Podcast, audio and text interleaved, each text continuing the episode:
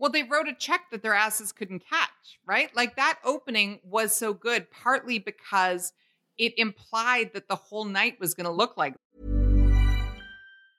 Life is full of awesome what ifs, and some not so much, like unexpected medical costs. That's why United Healthcare provides Health Protector Guard fixed indemnity insurance plans to supplement your primary plan and help manage out of pocket costs. Learn more at uhone.com.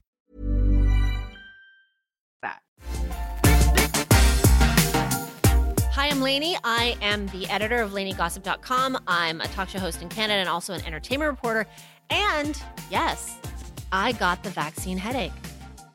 I'm Duana Taha. I am a television writer and producer, and I'm a little bit mad at you because before we started recording, I heard you make a plan for a Christmas present.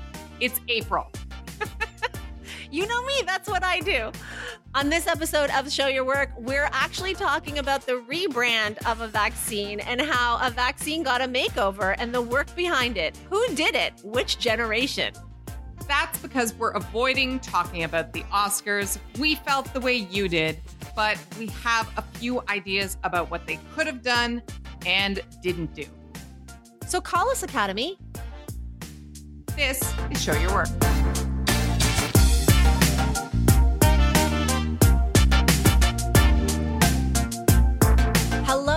Other side of our first shot. I I mean, you know, at this point we are it's like we have training bras. Right? Like the Yeah. it's like talking to your older friend who's already making out with her boyfriend and you know sneaking out at night and you're like, "But but I have a training bra and I have like period products in case I need it." We're the like the kids who are behind. But Yep. yes, at the moment of recording, we are both several days, less than a week post jab. Yes? Post jab one, um, both of us received the um, what did you call it? What did you? We were laughing about this last week. Like, what did you call this this this particular brand? Right. So you need uh, uh, five seconds of, of background for people who aren't in Canada um, or in Ontario. Anyway, uh, it was opened up to age groups, right? So then they Yeah. opened it up to 40 plus, um, and people started hashtagging hashtag Gen X Zeneca. uh, because you know only Generation X uh, will jump at what other people sneeze at, et cetera, et cetera. Um, I went the other way. I called it AstraZeneal, um, Right. Because you know Zennial is that very specific tiny micro generation. You know about this? Mhm. Uh, that's seventy-seven to eighty-three. Uh, the best name, of course, is Generation Catalano. Uh, but that's I didn't make that up. That's a that's a piece that was written that's amazing that we will link to. Um, but Zennials, whatever, half half Gen X and half millennial. Yes, AstraZeneal. Uh, and it hasn't quite caught on the way I wanted.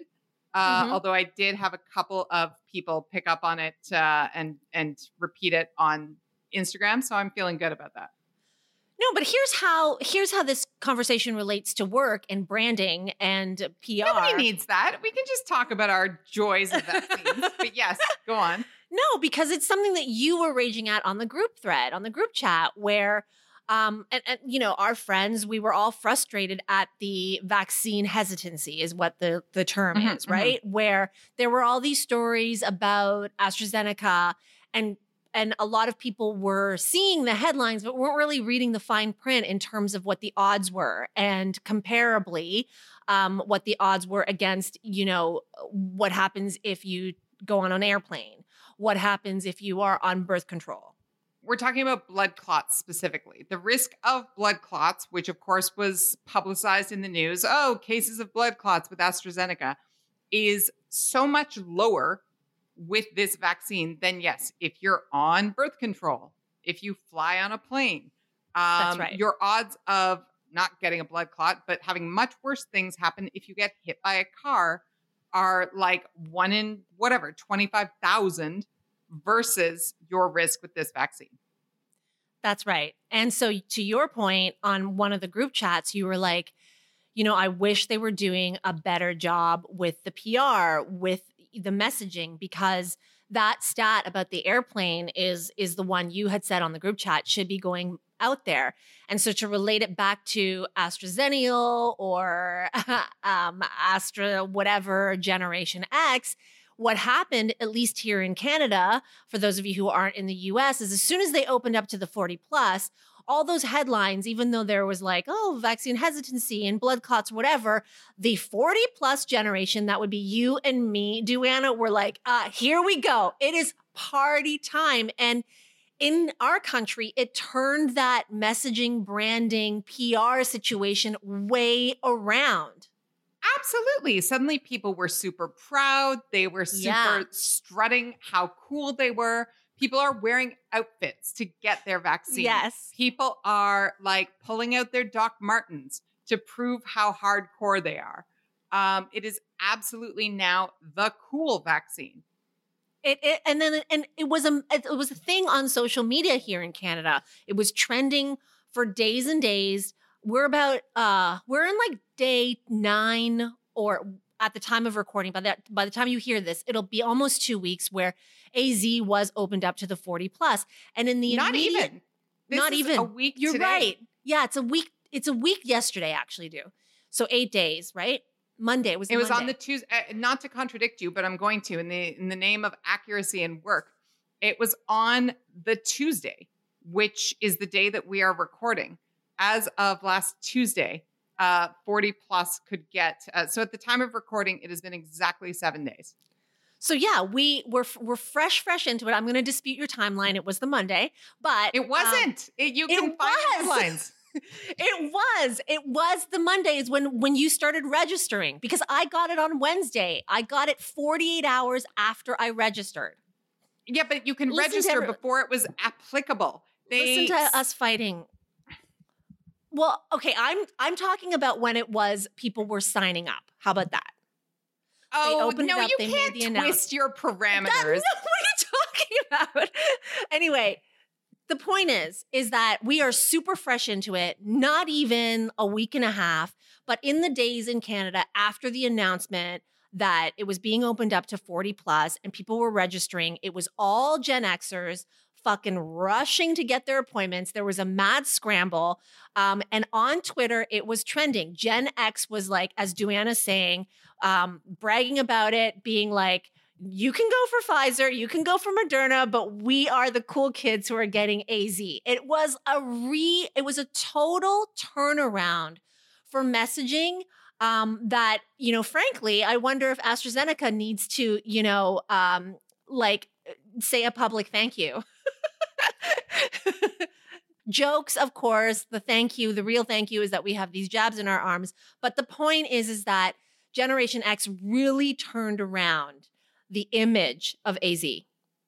here in Canada, for sure. Um, and then after that, of course, the conversation was about the side effects uh, and which you had or which you didn't, which instead of being like fearful, turned into its own sort of strut and pride, right? Yeah. oh, you had a fever? Well, I had sleepiness. Oh, yeah. Well, I have a leg ache. Um, and people are proud of themselves and even of sort of white knuckling through those side effects, uh, which, you know, is really exciting. It is tempered a little bit by there are now stories coming out of the States saying that people are so worried about the stories about side effects that they are avoiding getting their second shots.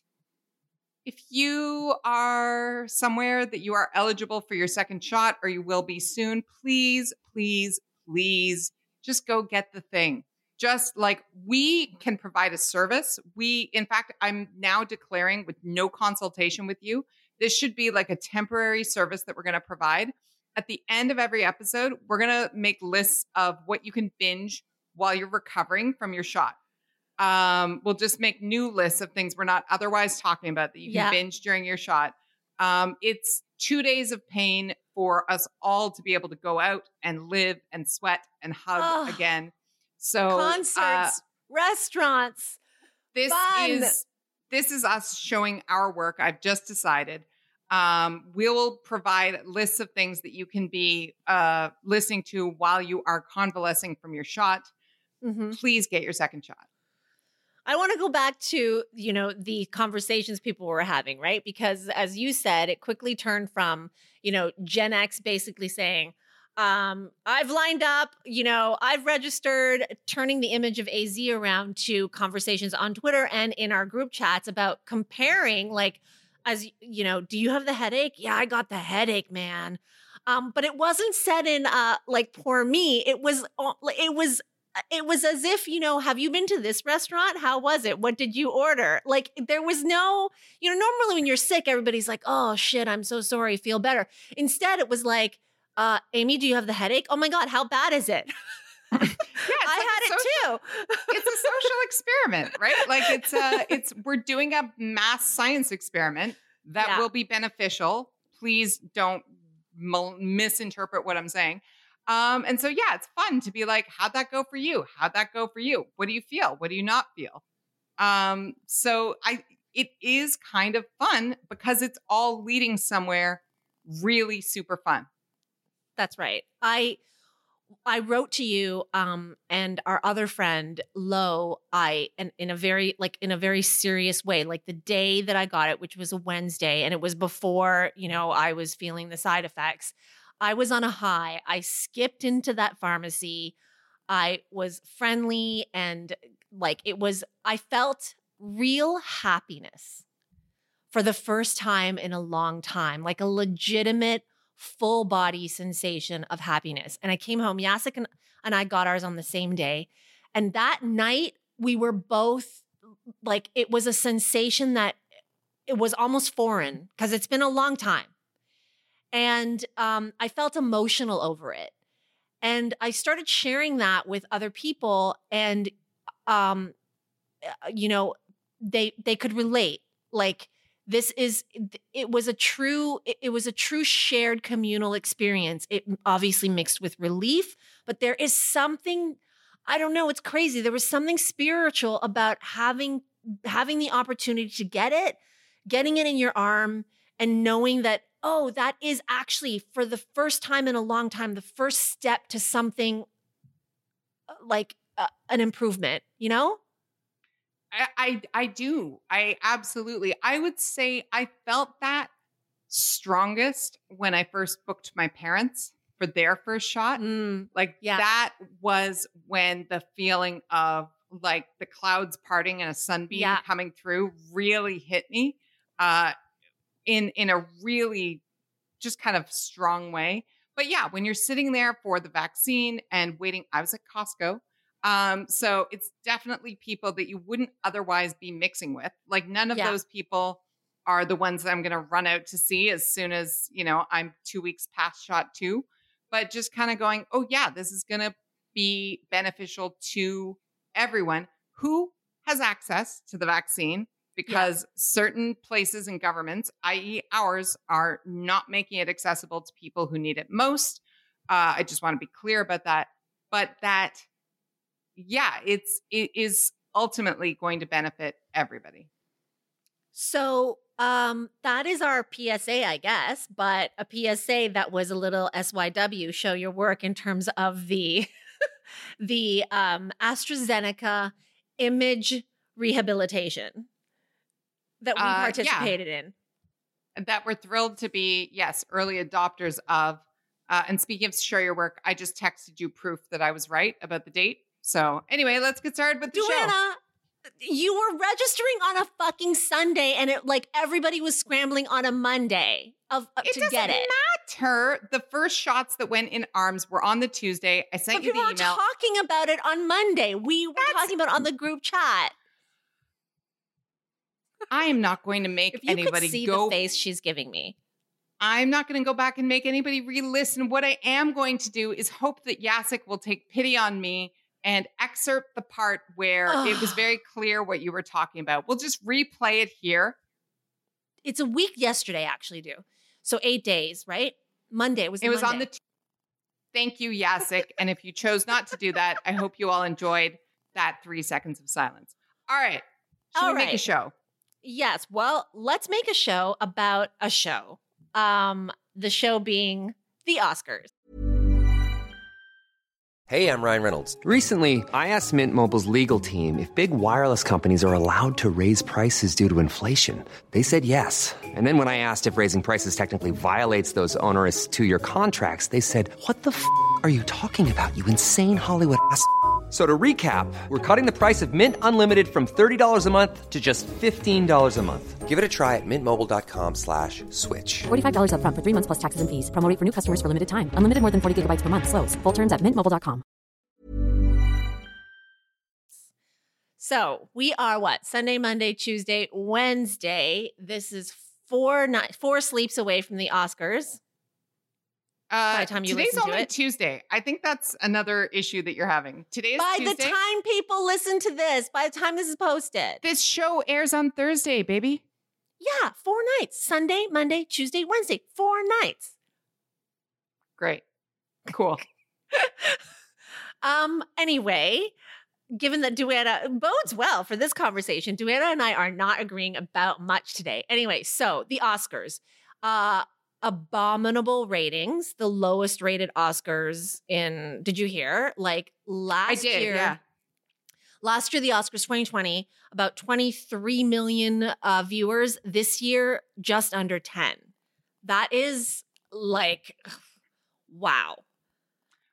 Well, but uh, yeah, and and you know, I remember that for the past few years, that's been the Mhm. headline, right? Like, Yeah. oh, the the headlines are are the ratings are lower than ever.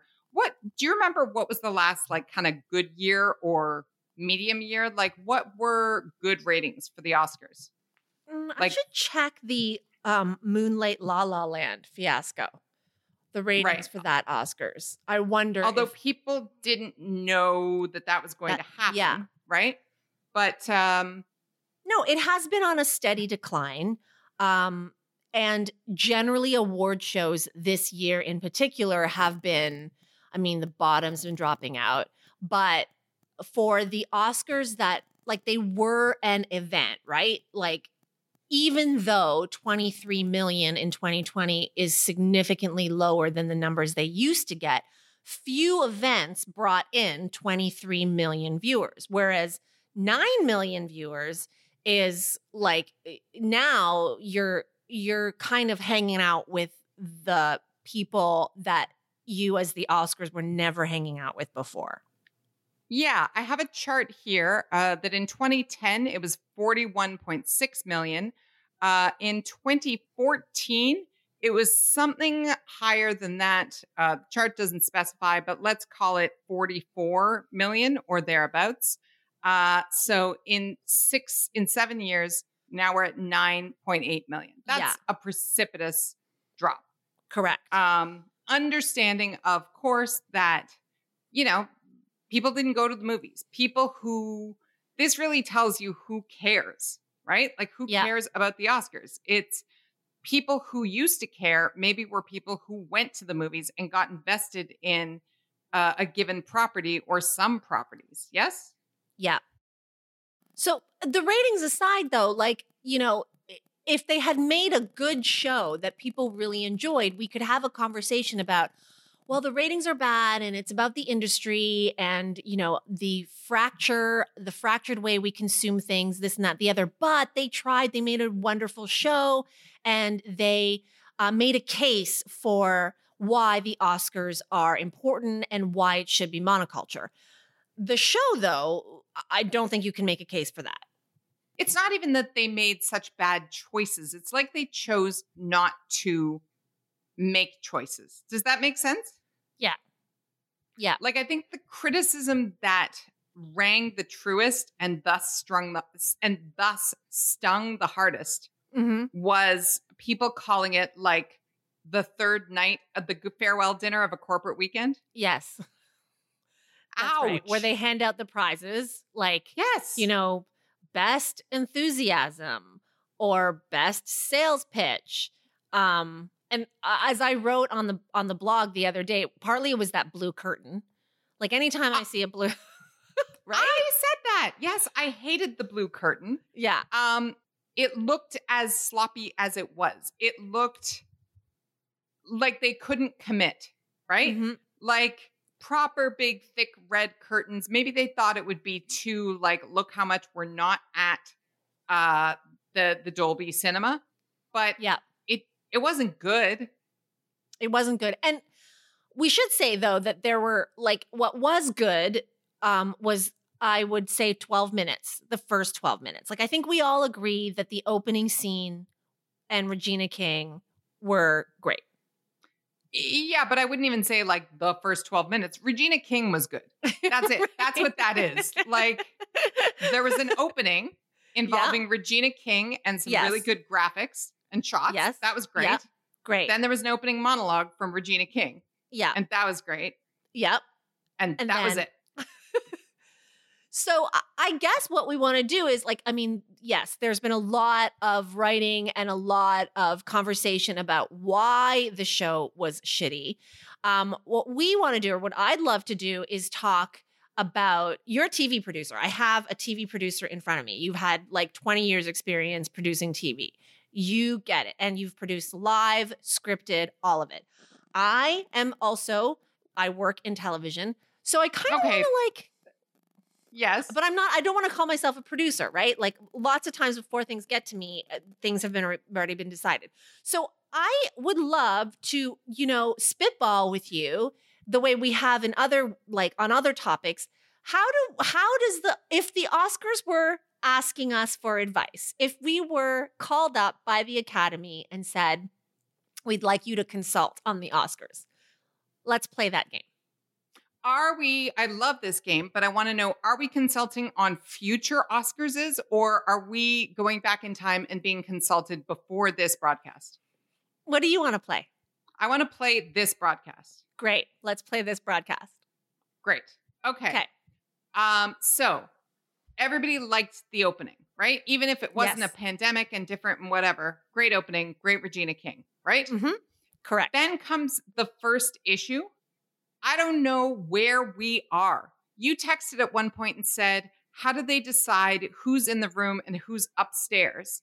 Yeah. And upstairs could have been several different places, which is to say, there was kind of high in the bleachers, if you will, of yeah. the actual room that the that we were in, right? yeah. Then there was clearly another upstairs overflow room where they did like the we're the Oscars corporate announcement. You know what I'm talking about? Yeah. Yeah. Then there was also um the was it the American Film Institute in London or the British Film Institute? There was It was where some theater, right? That's where Olivia Right. Coleman was. that's where Olivia Colman was and Keith Stanfield and uh Daniel Kaluuya's family. Um and and we'll get there. But we didn't know where that was. Why wasn't there a red carpet of arrivals there? Why wasn't there an establishing shot? Why didn't you bring in a big sweeping jib arm to say, and the Oscars are here and they're here? Don't make it like, oh, we're grounded, so we couldn't have all our friends over. Why not make a point of showing me, and they're here and they're there and they're wherever? You know, one thing that the Oscars has in spades that couldn't happen here was um like all the fans in the stands and whatever, right? Right. And they had that thing upstairs of our audience is full of fully vaccinated like uh uh first responders, right? Yeah. Similar to what SNL has done and that kind of thing. Put those guys in some bleachers somewhere. Let me see them. Put them outside in a park, socially distanced. Let me see the full scope of what uh, was going on. Like the way they did the London shots in particular, it Mhm. looked like the Muppet Show. Like when Yeah. you cut to Statler and Waldorf up on the Yeah. balcony, and you're Yeah, supposed yeah. to believe that there's a theater full of other people. Um, okay, that's my first rant. Give us some fucking geography about where we are and why we are. And like And- where was the drone shot putting us in the middle of LA at the the train station at Union Station? Like where was the production value? Well, somebody's gonna say, I know, like they chironed it, like you know, they had, which is the text at the bottom, and Duana is making a jerk off signal right now, and that's not what we mean. Like chironing it is is different from an establishing visual shot, right? You are filmmakers, you are producers. That's the story you're going to tell. Set the stage.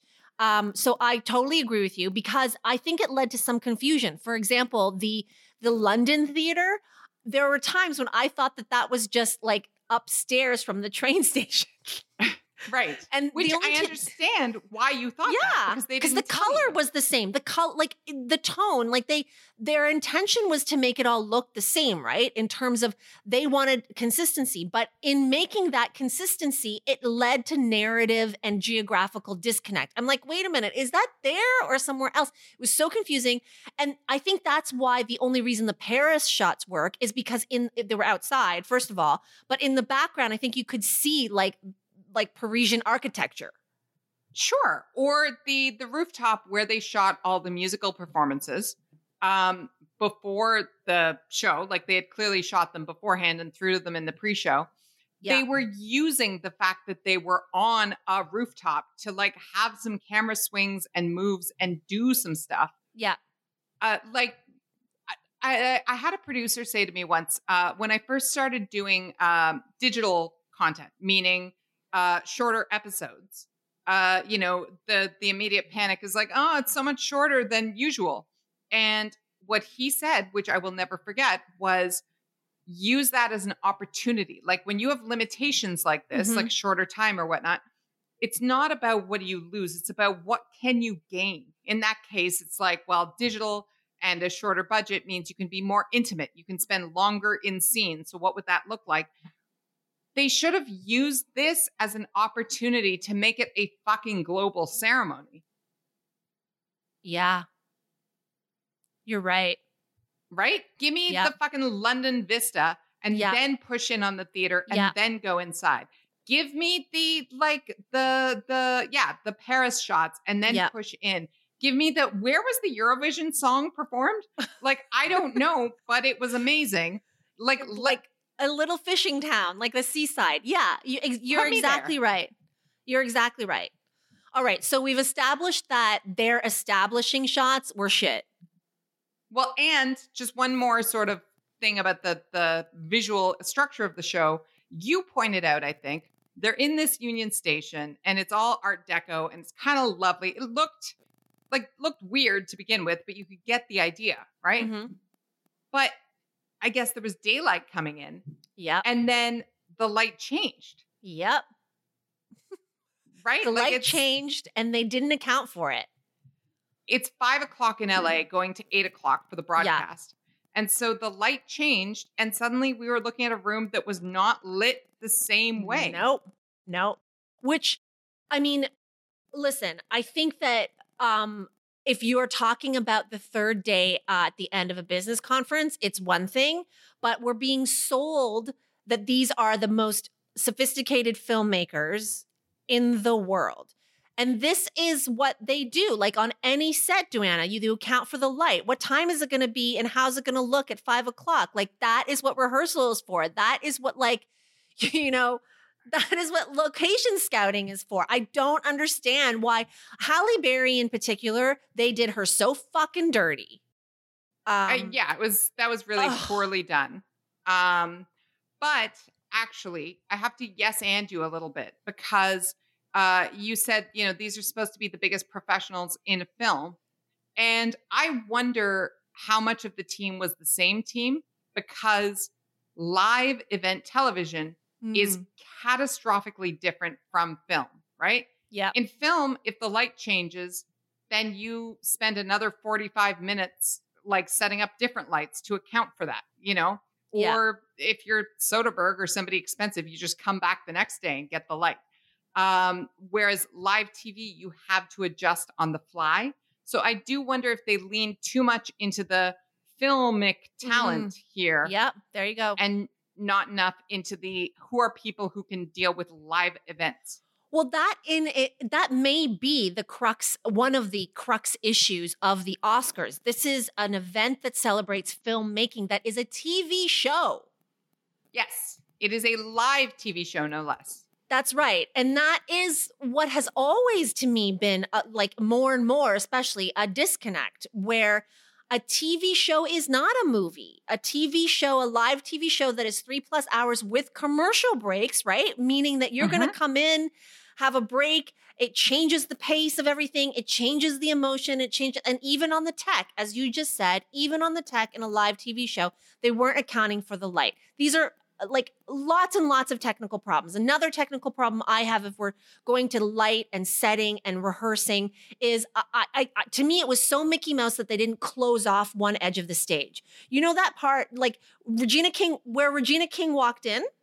Mhm. So she's walking in from the train station or whatever into Mhm, this mhm. whatever they fashioned into a ballroom, so to speak. And so they had to leave that section open, right? They had to leave a gap so she could Yes, walk around. yeah. They never closed it. So through the night, nobody knew if they were like leaving from there or Yeah. not. But when the camera panned over to that section, you saw shit going on in the background. That's like fucking production and live TV 101. Like you have bosses earlier in your career, Duana, who would have like given you hell for a month if if if you were seeing wires, if you were seeing tape, if you were seeing a gap on the stage. It was so to me so, so unpolished. Yeah, and it, was unpolished. It was unthought through, which then makes me wonder whether it was uh, like it wasn't a last minute move, right? It wasn't like they suddenly chose this location last week. They weren't suddenly adapting, I think. Correct? Mm-mm. No, they had this set up for what? At least two months. maybe they didn't have access. I mean, there's a whole other kind of conversation about how they displaced the actual Yeah. function of Union Station, including many uh, dishoused people who Yeah, sleep there, right? yeah. So maybe it was a question of not having access in enough time. But again, like that was not the move. It was it was not the move because you know when you leave a gap open like that, it was almost like you know how at hotels or at convention centers they section off different events. So like you could be uh, whatever the the, business the tractor association of america could be having their convention in one wing and then over on the other side is the floral association of canada on the other side. Right. and so they have these dividers. That's what it looked like or it looked like you know you it was one of those wedding halls and one wedding is on one wing and the other is on another wing and you might walk into the wrong wedding. That's what it fucking looked like at the oscars. These are the fucking tech the little polished tech things that when you're moving from a theater like dolby that only is used for that purpose and you go to another venue my god they didn't think it through. I think that they poured everything into Regina and that opening sequence, and uh, it feels like they forgot about everything else. Well, they wrote a check that their asses couldn't catch, right? Like that opening was so good, partly because it implied that the whole night was going to look like that. Yeah, And, you know, we should point out we haven't barely even gotten to the actual content of the show, which the main differences, it seems, were they didn't cut people off, like there was no orchestra, no, and they didn't cut people off for speeches. Good idea, bad idea. What would you have done? I, I, um, they didn't cut people off, and they had a DJ. So I Mhm. mean, there's no room for an orchestra. So, but they did have a DJ. I there was like low music playing under it. Didn't you hear it? Like, yeah, I- maybe, but yeah, okay. I I'm not sure if like here's the thing. I think that their risk and that what they were assessing is you can you can you can be do the rude thing when you cut people off when there's 2000 people in there. But when there's like 100 people in there, it feels ruder. I, I guess so. yeah I think that was their no no, that was their consideration. I'm not saying that like Sure. that was the right call. I think that was their consideration. Yeah, I, I think that's fair. Um, and that you just physically can't drown them out as easily, right? Like if you bring the music up and Yeah. start pulling the microphone away from somebody in in the Dolby Theater, the message is is made, right? That's right. And I'm not sure they had like. Uh, did you look and see if there was any prompter, like on like you know monitors on the ground that would have been able to like flash a please wrap up? Not that I saw. Um, and I that might have gone to the whole ethos of it's more casual. It's it's Yeah. more loose. Uh, but I'm not gonna I didn't look that hard. So, what would your recommendation have been? Or did you think it was fine that people went on for the length that they did? I think that there were. I think that I'm of two minds because there were some quite moving speeches that only got going, right? Like we wouldn't have gotten Daniel Kaluuya if there was a Well, I You know. disagree because they wouldn't have cut Daniel Kaluuya off um, the way that they did. And I should say that's something they did well, right? Daniel Kaluuya, speech of the night, yes, yes. um, gives his acceptance speech, uh, maybe, maybe uh, in a race with Youn Yuh-jung, yes? But Yeah. he gives the speech and they're cutting back and forth to his family. And they had established his family and cut to them often enough that when they cut to his family for the line, um, which they didn't know was coming, they couldn't have known was coming because he did kind of ramble and amble his way there. Uh, that we knew who they were and we were ready for them to, you know, react to that moment. So that Right. went well, but it's kind of the exception to the rule, I think, right? What would you have done? How would you have cut them off? Um, that's a good question. Uh, how would I have cut them off? I think I would have had somebody uh walk up. I think I would have had them preface it and say, you know, uh now here we are in like put this in Regina King's monologue, right? Here we are in the whatever kind of place, uh, and things are a little different. So here's my friend Rodney, and if you go a certain length too long, Rodney's going to put his hand on your arm. And if Rodney has to like steer you off stage by your elbow, then, you know, we're all going to know. Don't make life hard for Rodney.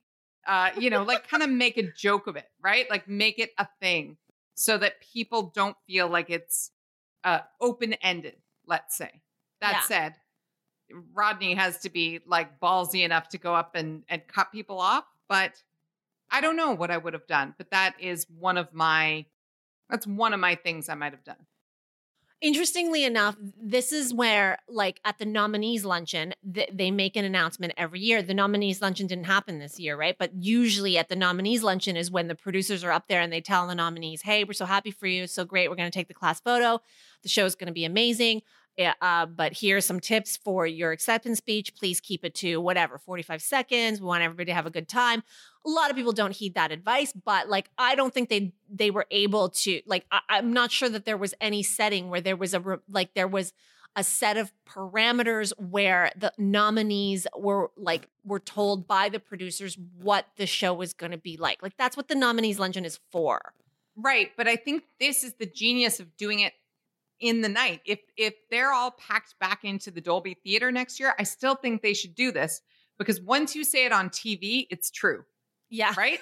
like if you say it at the nominees luncheon, whatever, I don't know, I was in the bathroom, I didn't hear. But Yeah. if you say it on the broadcast, then everybody knows what to expect. Yeah. I I I don't know even if that was what was what set the show long. Um uh, like a lot of people enjoyed the little speeches and introductions that the actors gave to the uh, you know the nominees. And for the most part I did too. But that also led to a much longer show. That was Well- lots of talking not broken up by anything visually different Yeah, it's almost like those are two different things, right? Because I, don't actually think the show went mathematically that long. no it didn't Um, it felt long that's, that's it felt that's- long, but yeah. it's to your point. It's because the lights weren't going up and down. yeah Um, we weren't looking at clips that were suddenly going full screen. there's no um, music like no yeah. performances No, but the bit about like, oh, you know, uh, Carey Mulligan is an actress who blah blah blah, and Mhm. Viola Davis is an actress who blah blah blah. It did feel like a corporate uh, event. You know, it felt Yeah. more and more like these are, and this is really where we're heading. Um, it felt more and more like these are just events for the people who are there. They don't need to be televised. Yeah, and I think that if we're going back to ratings, as to your point, mathematically, even if the show wasn't the longest, it felt long so if you're going to tune in for the first whatever 45 minutes to an hour you have you already feel like you've been sitting there for 3 and so if you're going to lose viewership you're going to lose it on that like hum. Like it's just one long hum. There were no like changes of pace and all of that. That's the problem. Now, that's what the Golden Globes are. They're just one long hum. But the Golden Globes never feel that long or that terrible, partly because they are all front loaded with actors, right? They don't trouble themselves with craft. Yeah. Uh, and partly because they are crammed in. And that's kind of the point that they're mashed into that ballroom yeah and they're all kind of cheek and jowl together, right? Any Yeah. shot of somebody walking to the stage is all killer, no filler when it comes to like the incidental faces that you see. yeah So, you know, I, I is there something to be taken from that? I don't, I don't know. Um, you know, I think that's Well, no, it speaks to like I was in my first. Uh, uh, remember when I said to you, like in the first 10 minutes, oh, it looks that set is really nice. Like it looks good in there. But you said, and I agree with you now, after having endured the whole show, you said it's either too big or too, like it, it should be bigger or it should be smaller. Yes, Smaller, they couldn't do. Of course, they were socially distancing people. They couldn't like make people sit closer together but it did have have like a lot of that also has to do with everybody was so spaced out it almost was like the physical distance between people also felt like the physical distance um in terms of entertainment entertaining moments yeah, right They didn't it have was a grace. manifestation yeah There- exactly There was nothing going on. So, speaking of entertaining moments, should we go to arguably the lightest and brightest spot, uh, which is uh, the Lil Rel and Glenn Close moment?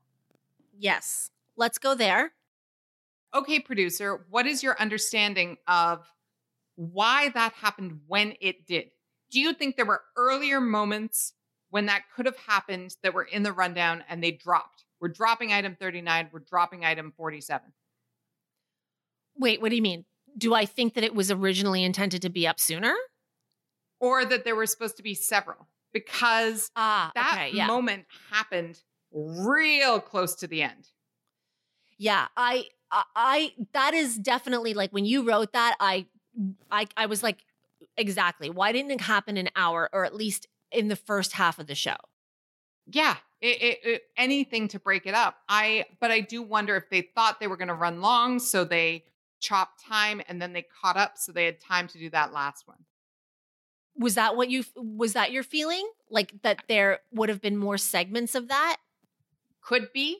Uh, You Mhm. know, I can see where if we're running long at 940, we drop that element.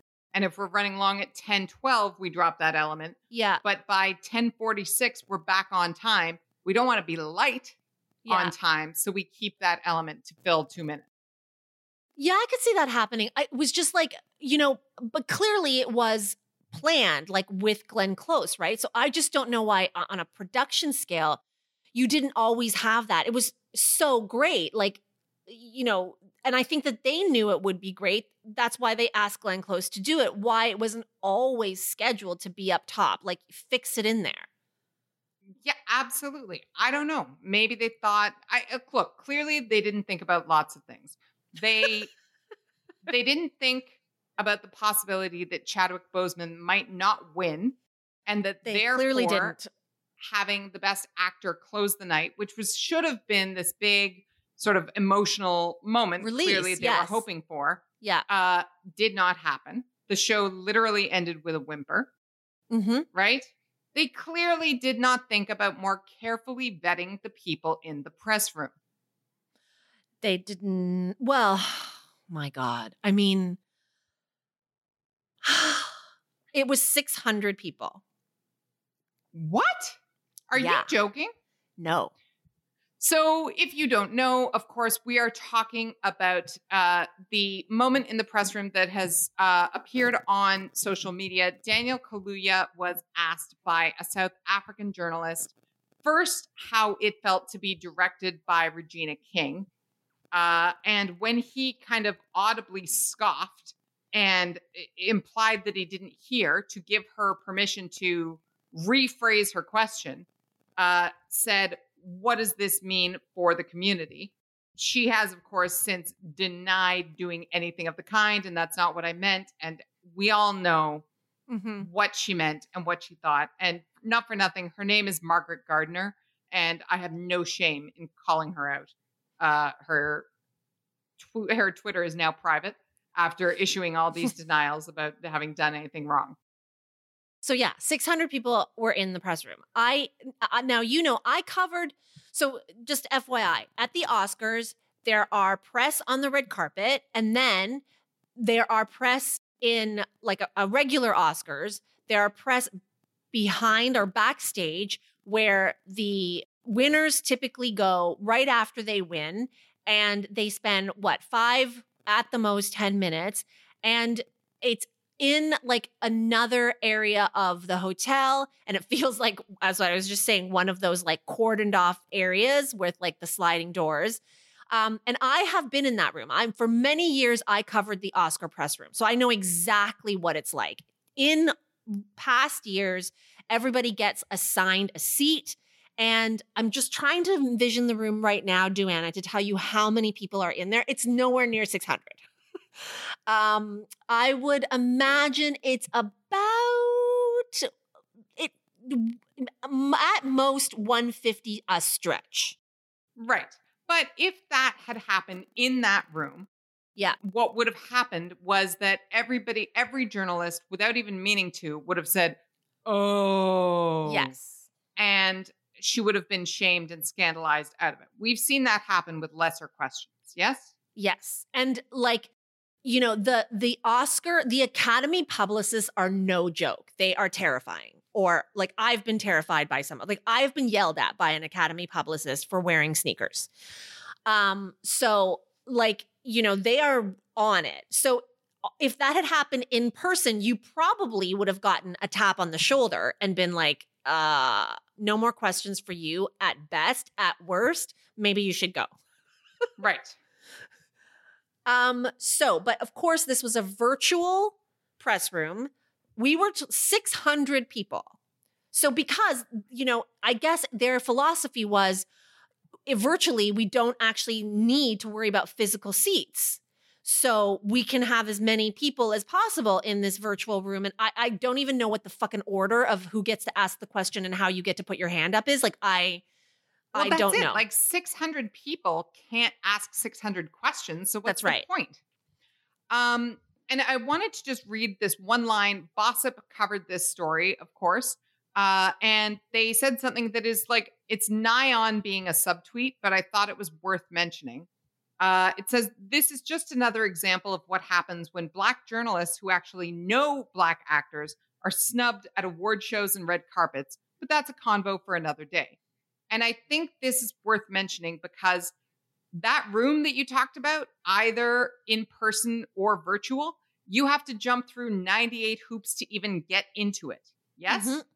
Many people are denied access Mhm. to it. Yeah. And this is what happens. Yeah. And I love that you brought that up because for many years I was in that room and I was not the only East Asian person in the room, but I was probably the only East Asian eh, person who wasn't representing a country from East Asia. Right. You were probably the only East Asian person with a North American outlet. Correct. Correct. And so I think that that was, and that was my experience. And listen, in this industry, I've been the only in many rooms, right? But I do remember looking around, and yeah, there weren't any, and and and one hundred percent, I can I can confirm that in the times that I covered the Oscar press room, there were no or not very many black journalists. Yeah. And uh, again, it's not going to be because they don't know who the people are. Uh, it's going to be because of some level of snobbery about their outlet or the number of credits they have. But also, I mean, I am, you know, I, I totally agree with Bossip's point, but at the same time, the goal is for everybody to know and do their homework, right? I am not a black journalist, but I do know the difference between Daniel Kaluuya, the movie he was was in, and Leslie Odom Jr. and the movie he was in. Of course. I think Yeah. they're just drawing that line of, you know who's not Yes. there? Uh, and coincidentally, you know who wouldn't make this mistake? Yeah, exactly. So I yeah, uh among the other things the Oscar needs to the Oscars need to work on, uh it's seriously vetting who gets to have access to people if they want it to be the vaunted fucking institution that they Yeah. say it is. But an extension of that conversation too is those questions as like listen that question is you know how does this feel for your community or whatever? They are only being asked of bipoc artists. And we have been trying to do this in in like the areas where I work I have been trying to do this myself is not just asking the BIPOC artist that question the white the white artist should be asked asked that question too. You know we're seeing for the first time ever tonight um, a, a makeup team a hair and makeup team a black hair and makeup team win in those hair and makeup categories. W- what do you think of that progress? You know you've been in lots of period pieces downton abbey. Like sh- you know what i mean? Like these that question should be out there for everyone. Yes, absolutely. And when we make all of what we're talking about a a a concern, and in that case that you're citing, uh, a praiseworthy, exciting moment for everyone, which it is, the better we get. Um, but yeah, you're right. There's still levels on levels of inequality on that front too.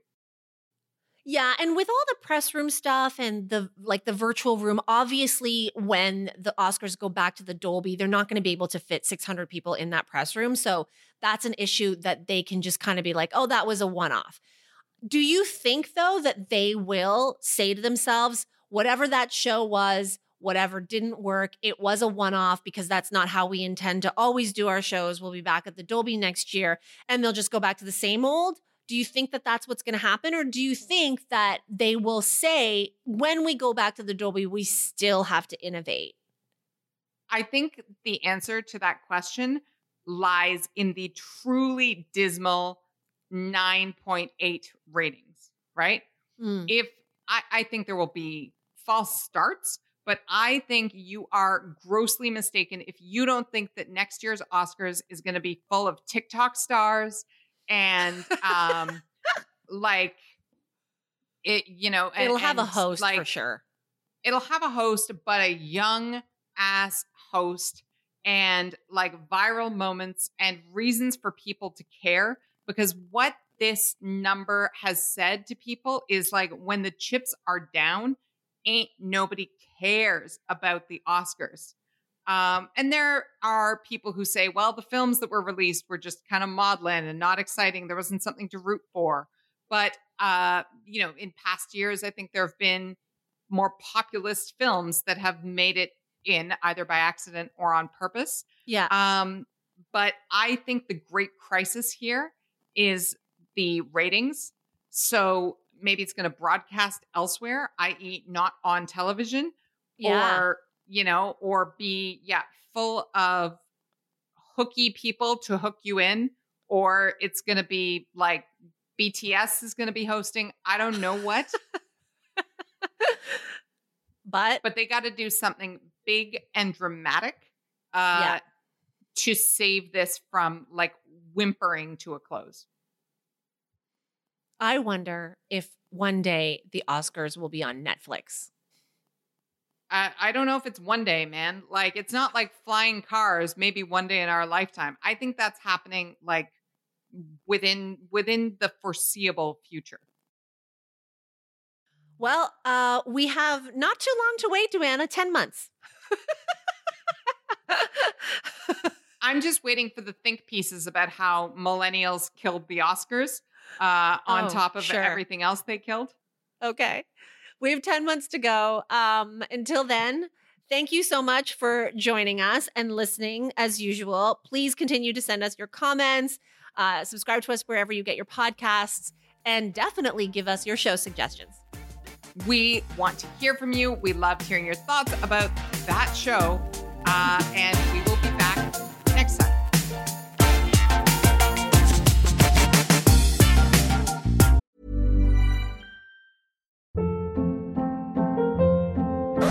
Hold up. What was that? Boring. No flavor. That was as bad as those leftovers you ate all week. Keke Palmer here, and it's time to say hello to something fresh and guilt-free. Hello Fresh. Jazz up dinner with pecan-crusted chicken or garlic butter shrimp scampi. Now that's music to my mouth. Hello Fresh. Let's get this dinner party started. Discover all the delicious possibilities at hellofresh.com.